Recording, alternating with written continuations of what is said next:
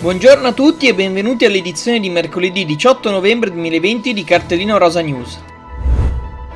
Partiamo subito con la Coppa Italia, protagonista di questa settimana.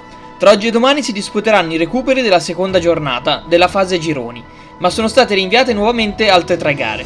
Pomigliano Juventus, Chievo Verona Empoli e Roma CF AS Roma. Oggi si giocheranno invece Cittadella Florenzia alle ore 19 e Brescia Inter alle ore 20, mentre nella giornata di domani ci sarà Cesena Milan alle 14.30 e Pontedera Sassuolo alle ore 15.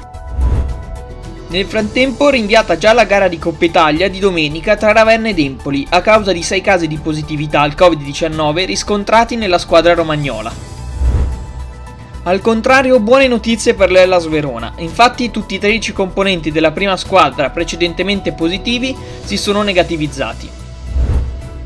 Passiamo al calciomercato aprendo con il Napoli femminile, che chiude l'ennesimo colpo. Arriva in rinforzo l'attaccante olandese classe 92 Pia Rijdik, mentre saluta invece Isobel Dalton, già tornata in Australia.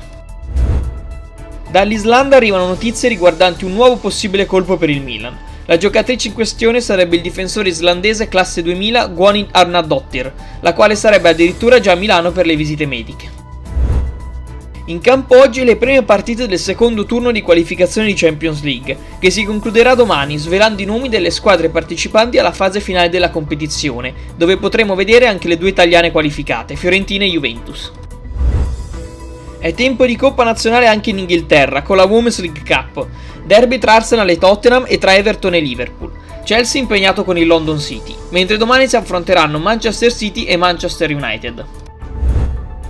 In campo oggi anche tre recuperi del campionato spagnolo, Madrid CF Lugrono, Vallecano Betis Siviglia ed Espagnol Athletic Bilbao. Anche per oggi è tutto, io vi ringrazio per essere stati con noi, vi ricordo di seguirci su tutti i nostri canali social e vi auguro una buona continuazione di giornata.